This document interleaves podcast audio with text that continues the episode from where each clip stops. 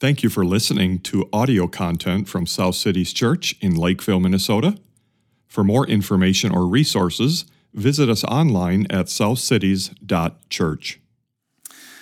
Well, this morning's sermon is part two of a four week series asking the question how are we sanctified? That is, how do we grow in holiness? How do we become more like Jesus? We don't want to stagnate in our Christian lives. We want to make progress. We want to grow. We want to bear fruit for the glory of God. And so, how does that happen? The Bible gives us a number of really complementary answers to that question. Here in John 15, the answer that Jesus gives us is that we grow as Christians, we bear fruit by abiding in Him. Now, it's important to know that Jesus spoke these words on the night before his crucifixion. Jesus had already washed the disciples' feet, they had shared the Last Supper together. And then in chapter 14, Jesus began telling his disciples that he was about to go away. These disciples, of course, had just spent three years of their lives following Jesus everywhere he went. And now he was about to be crucified and then rise from the dead and then ascend into heaven. And so Jesus needed to teach the disciples and he needed to teach us, really, how do we keep following him when he's not physically present in this world? How do we live fruitful lives for the glory of God as we wait for Jesus to come back? How can we be joyful Christians who are living in fellowship with Jesus every day? Joyful Christians who are overflowing with life. Jesus is going to answer those questions for us here in John 15 but he's going to do it maybe not in the way that we would expect him to. Jesus does not give us a step by step outline of how we grow in the Christian life here. He doesn't get into the really the mechanics, the nuts and bolts of how sanctification works. Now, there are other passages in Scripture that do that, and, and those are really important, but that's not what Jesus is doing here in John 15. In John 15, Jesus gives us a picture. It's a picture of a vine and its branches. Back in Genesis 1, when God created vines and grapes, and maybe He planted a vineyard in the Garden of Eden, God did that so that one day Jesus would be able to say to us, You've seen vineyards, you've seen, you understand something about how vines produce fruit. That's how you need to live as you keep following me. And so this morning, as we look into John 15, it's as though Jesus is inviting us into a vineyard. And he's telling us, look at these green vines, look at these beautiful clusters of grapes. Now I want, to, I want you to see what this can teach you about the supernatural life that's yours if you follow me in faith and in love. And according to verse 11, Jesus is teaching us all of this for the sake of our joy. Jesus wants us to be joyful Christians. That's why he says at the end of this passage, These things I have spoken to you, that my joy may be in you and that your joy may be full. And so now, for the sake of our joy, for the sake of our fruitfulness, for the sake of our growth in Christ, let's see what Jesus has to teach us about abiding in him here in John 15. The main point, the main thing that we need to learn from this text is this Jesus Christ is the source of life and fruitfulness for every believer. Therefore, abide in him. Abide in him, and he will enable you to bear much fruit for the glory of God. And so, first of all, Jesus shows us at the beginning of this passage that he is the life giving vine. Look at the first two verses. I am the true vine, and my Father is the vine dresser. Every branch in me that does not bear fruit, he takes away and every branch that does bear fruit, he prunes that it may bear more fruit. Now, the most obvious thing about a vine and its branches is that the branches receive everything they need from the vine. The vine is what gives them life. All of the, the water, the nutrients, everything else that the branches need in order to live flows through the vine to the branches. Earlier this summer, I did a little bit of tree trimming and cut down some branches that I didn't want anymore, and I piled them up in a corner of my yard. And I finally got rid of them last weekend. They sat there for about a month and a half. I finally got time to get rid of them last weekend. And when I did that, of course, the leaves were not green anymore. They had withered up, they were brown, a lot of the, a lot of the leaves had, had fallen off. Apart from the tree that those branches were connected to, they were dead. They had no life in them. Everything that those branches needed came to them from being connected to the tree that gave them life. That's what Jesus is for us. Apart from him, we are spiritually dead. Everything that we need for true life only comes from being connected to Jesus, from being united to him. And of course, Jesus is the source of our life because he is life. the Gospel of John emphasizes this again and again and again that Jesus Christ is true life. For example, in John 5:26, Jesus says, "As the Father has life in himself, so he has granted the Son also to have life in himself." As the only begotten Son of God, Jesus has life in himself. Jesus tells us in, in chapter 6 that he is the bread of life. In chapter 11, he says he is the resurrection and the life. John 14, Jesus says, I am the way and the truth and the life. Jesus is just so brimming over with life that if you have him, then you have life. This is the person who is so full of life that he can touch a coffin and speak a word and raise a man from death to life. He did that in Luke 7. He's so abounding in life that in Mark 5, he, he goes in and takes a little girl by the hand and he says, Little girl, arise. And she comes from death to life. Jesus Christ is life. He is an endless, infinite supply of life for us. In fact, that's why he can give us eternal life that will never end. And so, if you and I want to be fruitful, then we need to find our life, all of our vitality in Jesus Himself. He's the vine that provides everything we need to live and to bear fruit. Now, in verse 2, Jesus promises us that if we do bear fruit, then God the Father is going to prune us so that we bear even more fruit. God's intention for our lives is that we would be fruitful. Just as God created the, the, just as he created the branches branches in grapevines to produce grapes in the same way he has created us anew in Christ Jesus to be fruitful. We don't have to convince God to make us fruitful. We don't have to twist his arm as though it's something he doesn't want to do. He's eager for us to bear fruit. And that's why it's so important for us to hear what Jesus tells us in this passage.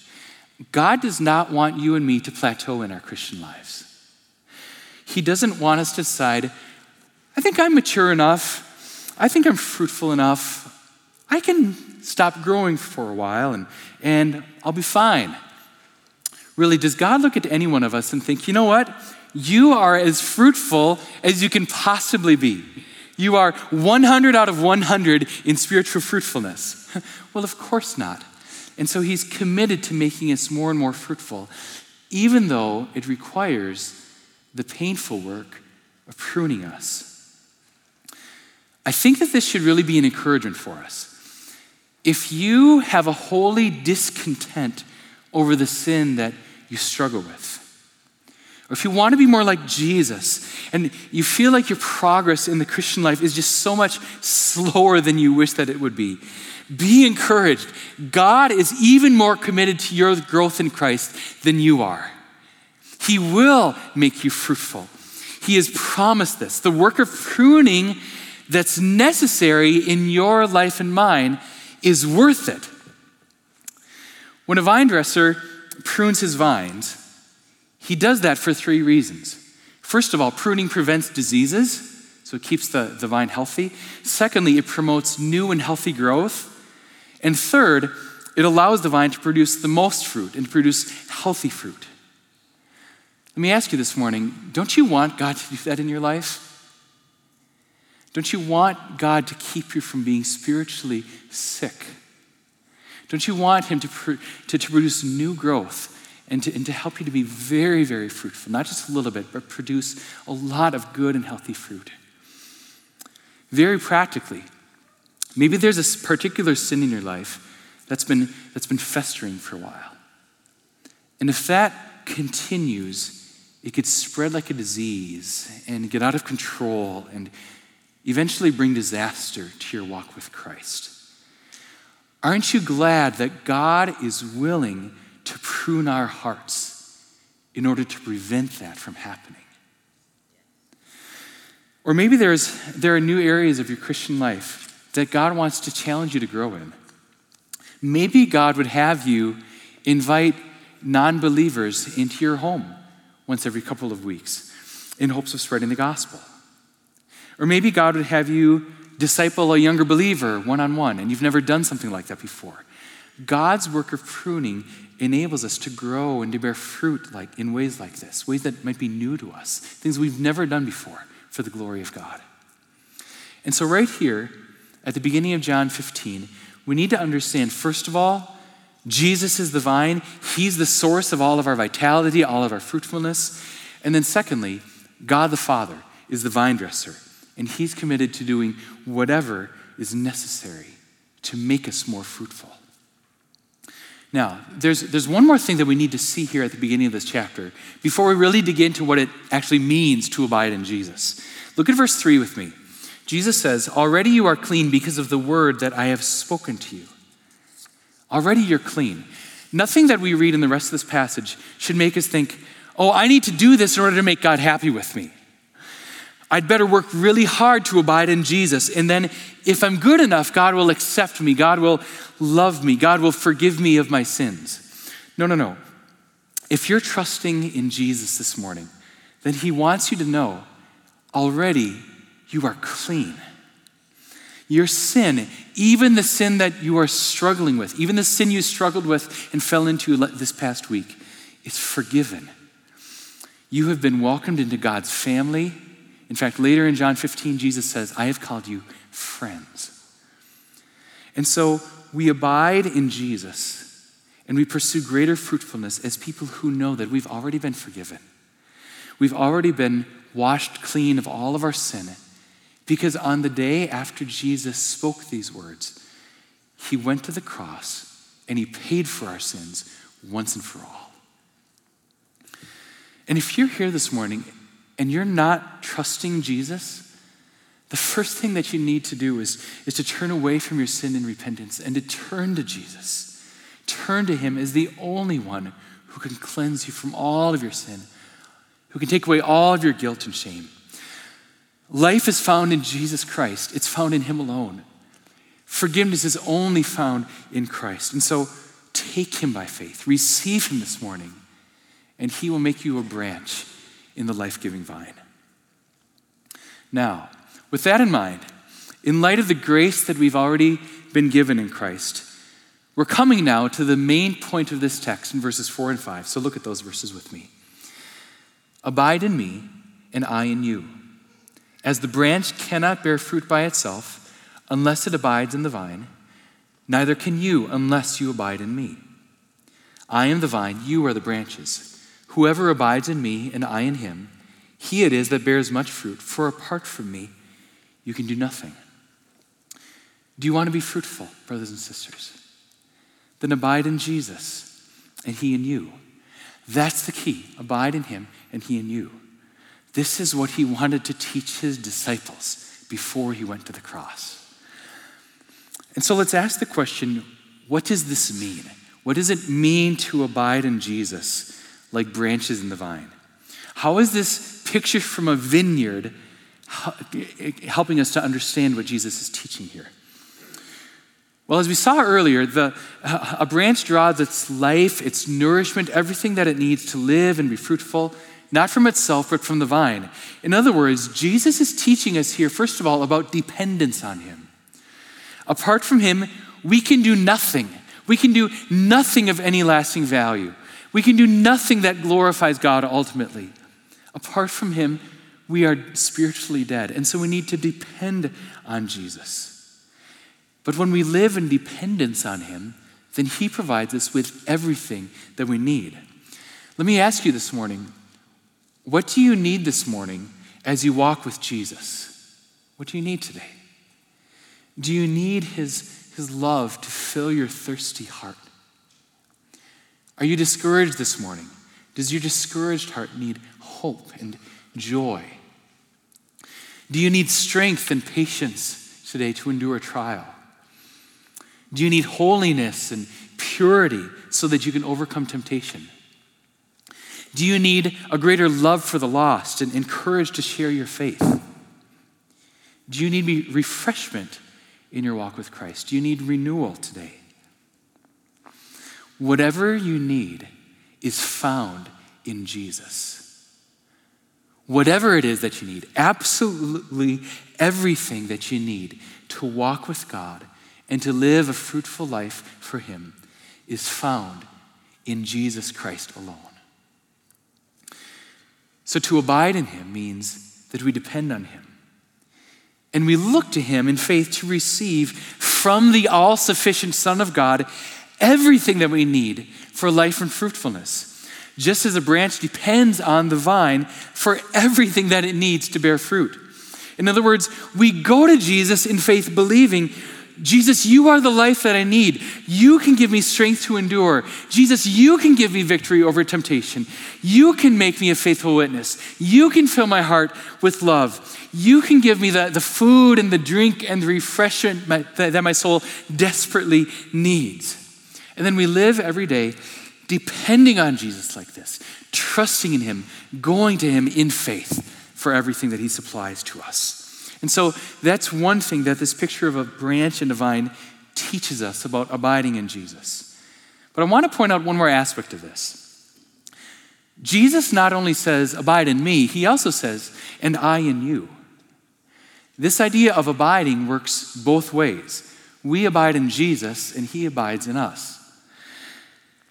Jesus ascended into heaven 40 days after his resurrection, and he lives in us now through his Spirit. Listen to what Jesus said back in chapter 14, verse 23. He said, If anyone loves me, he will keep my word, and my Father will love him, and we will come to him and make our home with him. Isn't that a wonderful picture? This idea of Jesus coming to us and making his home with us. The life of the Christian truly is, in the words of Henry Scougal's book, the life of God in the soul of man. That's what it is to be a Christian. Now, it could take a lifetime to plumb the depths of that mystery. Jesus Christ is actually living in us. But if you, you and I abide in Jesus and He in us, that certainly means, among other things, that we're meant to live in personal fellowship with Jesus Christ. Just think about that. If I invited you into my home, but I didn't talk to you at all while you were there, I certainly would not be a very good host, would I? if Jesus is making his home in us, then we shouldn't ignore him. we should get to know him. We should talk to him. We should listen to him we should spend time investing in that life giving relationship. And so, what does it mean to abide in Jesus as branches in the vine? Well, it means that we go to Him in faith and we depend on Him for everything we need, for our vitality as believers. And it means that we live in fellowship with Jesus. We grow in knowing Him personally, we seek His face. Now, before we move on to the rest of this text, I just want to point out that this vision for life is so different from anything that the world has to offer us. Right now, the world around us is desperately looking for life and vitality in all sorts of different ways. And what the secular world is telling us right now is you need to look within. You need to discover who you are. You need to follow your heart. You need to be who you are. That's the, that's the key to, to life. In other words, the, the world says the way to maximize your joy, the way to maximize life and vitality is by focusing on ourselves, making the most of who we are. What Jesus tells us is, I have life to give you that's from outside of you. It's a supernatural kind of life. It's not located in you naturally, in your fallen, sinful heart. I have a supernatural life that I alone can give you. Jesus is not interested in giving us one more self improvement program. He's just not interested in that. And he's certainly not interested in telling us to follow our hearts and express all of our sinful desires. Jesus is telling us, I'm giving you myself. That's what I have for you. The Holy Son of God says, I'm giving you myself. I have come to actually live in your heart and to fill you with supernatural life. I've welcomed you into fellowship with myself, and I will be everything you could ever need. Isn't that a wonderful invitation? Don't, don't you want to live that way? And so let's think more now about how we do this, how we abide in Jesus like branches in the vine. We've thought about what it means, but how do we do this actually and become fruitful? Well, look at verses 6 and 7 now. If anyone does not abide in me, he is thrown away like a branch and withers, and the branches are gathered, thrown into the fire, and burned. If you abide in me, and my words abide in you, ask whatever you wish, and it'll be done for you. Do you notice something there that's different about the way that Jesus talks about abiding in him and he in us? Back in verse 4, he said, Abide in me and I in you. Verse 5, he says, Whoever abides in me and I in him, he it is that bears much fruit. Then verse 7, he says, If you abide in me, and we would expect him to say, And I abide in you. But that's not what he says, is it? He says, If you abide in me and my words abide in you, ask whatever you wish, and it'll be done for you. Jesus is showing us that we make our hearts a welcoming home for him as we allow his words to abide in us. Back in John 6, verse 63, Jesus says, The words that I have spoken to you are spirit and life. Jesus' very own words are spirit and life. When you put that alongside of John 15, I think it tells us that Jesus works in our lives through his spirit and he fills us with his life as we receive and treasure and believe the words that he's given to us. This book is essential for our life in Christ. All of the words in the Bible are ultimately Jesus' own words. And he invites us to read them and to meditate on them and to let them shape our thinking and let them transform our hearts. I think this is one reason why reading scripture regularly and hearing the word preached every Sunday is so incredibly important for us as believers. Jesus Christ dwells in us and gives us life and makes us fruitful as his words penetrate into the depths of our hearts. And most of all, we need to not only hear Jesus' words, but we need to trust them. We need to respond to them with faith. Now, why do I say that? It's because Jesus' words are ultimately a message about who he is and what he's done for us. The Bible is a book about Jesus from beginning to end, from Genesis to Revelation. It is the good news of what God has done in Christ for our salvation. And so, as you read Scripture, as Bruce preached last week, let the Bible show you Jesus. Let the Bible remind you of the gospel every day. Let it remind you of what God has done in Christ for our salvation. And believe it. When we're doing this, it'll lead to all sorts of good fruit in our lives. Jesus will use his word to transform us, to empower us, to sanctify us in countless different ways. And then I want you to notice something else that Jesus says here about abiding in him. Look at verse 7 again. If you abide in me and my words abide in you, ask whatever you wish, and it'll be done for you. Jesus invites us to ask, to pray in his name. There's nothing that expresses faith filled dependence better than prayer. If we're meant to live in complete dependence on Jesus, then we need to be Christians who pray. Now, the promise that Jesus makes here might seem a little bit over the top at first, right? It seems a little bit outlandish almost, right? If you abide in Jesus, ask whatever you wish and it'll be done for you. Really, Jesus? whatever I wish, God will give it to me?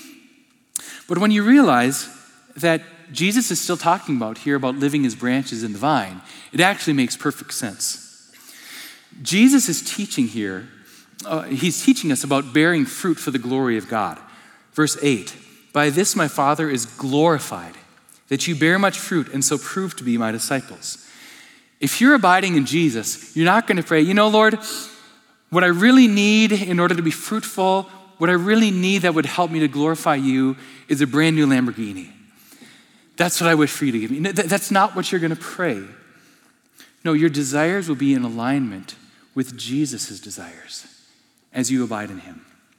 His priorities will become your priorities. In other words, as we abide in Jesus, we learn to pray more and more in accord with God's will. And when we do that, do you know what we'll pray for? We'll pray for good fruit. That's exactly what Jesus is talking about here. And so let's come to the Lord in prayer and in faith and ask Him for the specific fruit that we want to see in our lives. Let's pray, Lord, I, I want to overcome this temptation. So give me, give me grace to fight against this sin. Lord, help me to be more patient with my kids. Help me to love my family more. Lord, help me to grow in my love for you. Help me to delight in your word. Lord, help me to grow in my love for others, especially for that person in my neighborhood who always irritates me, or the person in my church family who always irritates me. Lord, help me to grow as a Sunday school teacher, or become more generous, or share my faith graciously and without fear. When we're abiding in Jesus, these are the kind of things that we'll desire to ask for. And you know what? God loves to answer those prayers. He will make us fruitful. He's promised that. And of course, that, that doesn't mean that God is going to make us fruitful overnight or that He's going to do it in the exact way that we had hoped. In fact, it may involve some pruning. I know Pastor Nathan is going to talk about this more next week from Hebrews chapter 12, but just to give you one example, if we want to grow in love, God may send some people into our lives who are going to try our patience. God's going to prune us exactly in the way that He knows is best. And as God prunes us, He always keeps the long view in mind. He's committed to our long term growth, our long term fruitfulness as disciples of Jesus. And as we do this, as we depend on God in prayer, and Jesus fills us with His life and He makes us fruitful, the Father receives all of the glory. Jesus is absolutely committed to glorifying his Father. The, the, the measure of Jesus' commitment to the, to the Father's glory is the measure of his commitment to making you fruitful. Isn't that encouraging? I think that should be a huge encouragement for us to pray and to pray in faith. Now, as we move into the, to the last portion of this text, Jesus is going to bring us deeper into what it means to abide in him and how we do it. So look now at the first part of verse 9 with me. Jesus says, As the Father has loved me, so have I loved you. Do you believe that this morning? As the Father has loved me, so have I loved you. Jesus does not love us with a half hearted, lukewarm kind of love. I think that this is actually one of the most amazing statements in the entire Bible. As the Father loves the Son, that's how Jesus loves us. I think Jesus told us that because he wants us to know that he loves us with the most intense, deep, rich, delightful, holy, pure, eternal love that we could imagine. In fact, it's beyond our imagination. As Bill prayed earlier, we need God's grace to help us to know what's the breadth and length and height and depth of the love of Christ that surpasses knowledge. Jesus loves us like this. And he loves us not because we deserve it. I am not worthy of being loved like this. It is a sheer gift of the grace of Jesus Christ. Doesn't this make you want to abide in Jesus? I mean, what could be better than drawing our life and, and living in fellowship with the one who loved us enough to die for us? And so, once again, Jesus invites us in the rest of verse 9 and verse 10 abide in my love. Not just abide in me, abide in my love. If you keep my commandments, you will abide in my love, just as I have kept my Father's commandments and abide in his love. Now, I don't want anyone to hear that and think, wait a second, Jesus. isn't that legalism? If you keep my commandments, you will abide in my love. Isn't that just earning Jesus' love by our obedience? Well, no, Jesus is not teaching legalism here. Here's why I say that. Back in chapter 14, verse 15, Jesus says, If you love me, you will keep my commandments. Our obedience is the evidence that we love Jesus. If you love me, you'll show it by keeping my commandments. And so, why should you and I keep Jesus' commandments? It's not to earn his favor, it's not to impress him with how great we are. It's because we love him. And we love him because he first loved us. Our obedience is a visible demonstration that in the depths of our hearts we love Jesus. And if we love him, it, really, if, if you think about it, it's impossible for us to say, Jesus, I love you, but I really don't want anything to do with you, and I'm not going to listen to anything that you've taught. That's, that's absurd, isn't it? If we love Jesus, of course, we're going to want to listen to his word and follow him in obedience. It's love that drives us to joyfully obey. And Jesus, of course, is not expecting perfection. He's not saying, well, if you sin once, then you're no longer abiding in my love. We wouldn't make it through one day if that were the case, would we? But if we love Jesus, the trajectory of our lives will be one of obedience. And when we do fall into temptation, we'll be quick to confess it and to turn from it in repentance and turn back to Jesus for the forgiveness that he gives us and for the grace that we need to continue following him in obedience. And so, as we abide in Jesus, our love for him leads to a life of obedience, and all of that is rooted in the love that Jesus had for us first. And so, brothers and sisters, it is an amazing gift of God's grace, of God's grace to be branches in this supernatural vine.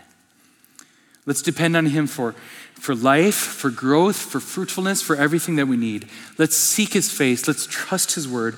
Let's ask Him to make us fruitful for the glory of God. This is how we can be joyful Christians. Verse 11, once again, these things I have spoken to you, that my joy may be in you and that your joy may be full. As we close this morning, I want to encourage you corporately as a church to keep abiding in Jesus. I know that this is a value here, that this is a priority. And I want to encourage you collectively as a body to keep your eyes on Jesus, keep abiding in Him, keep seeking His face in His word and in prayer and in worship and in fellowship together. I have a friend who's, who's pastored the same church for over 25 years, and it's a very thriving church. They've had a great ministry to college students in their community over the years. They've planted at least one church in a nearby community. And this friend of mine is highly respected by the other pastors in his circles as just a great pastor. And so I asked him once, What did you do when you first came to your church to get on a trajectory for lasting fruitfulness? And he said to me, When I first came to my church, there were 16 of us. Our church had 16 people. And he said, After four years there, thanks to my great leadership, we had grown from 16 to 18. And he said, We were trying so hard to do all of this different stuff, but we weren't healthy as a church. And he said, Finally, after four years, we decided we needed to focus on abiding in Christ. We decided we needed to, needed to abide in Jesus, focus on loving God, loving one another. And he said that is when they began to see God really move. that's when God began to bring a lot of fruit in their ministry. It's so easy for churches to get caught up in other things, even good things, but to take our eyes off of Jesus. So, South City's Church, keep your eyes on Jesus. Abide in him, and he in you. And then our Father will be glorified as you bear much fruit. Let's pray together. Lord Jesus, we're so thankful that you loved us enough to die for us and to rise to give us life, and that you have joined us to yourself forever, like branches in the vine. And so we ask you, Lord Jesus, would you give us the grace to abide in you every day? Would you help us to abide in your love? Would you help us to know the breadth and length and height and depth of your love, Lord Jesus? And may we love you with all of our hearts and seek your face and live in fellowship with you, live in prayerful dependence upon you.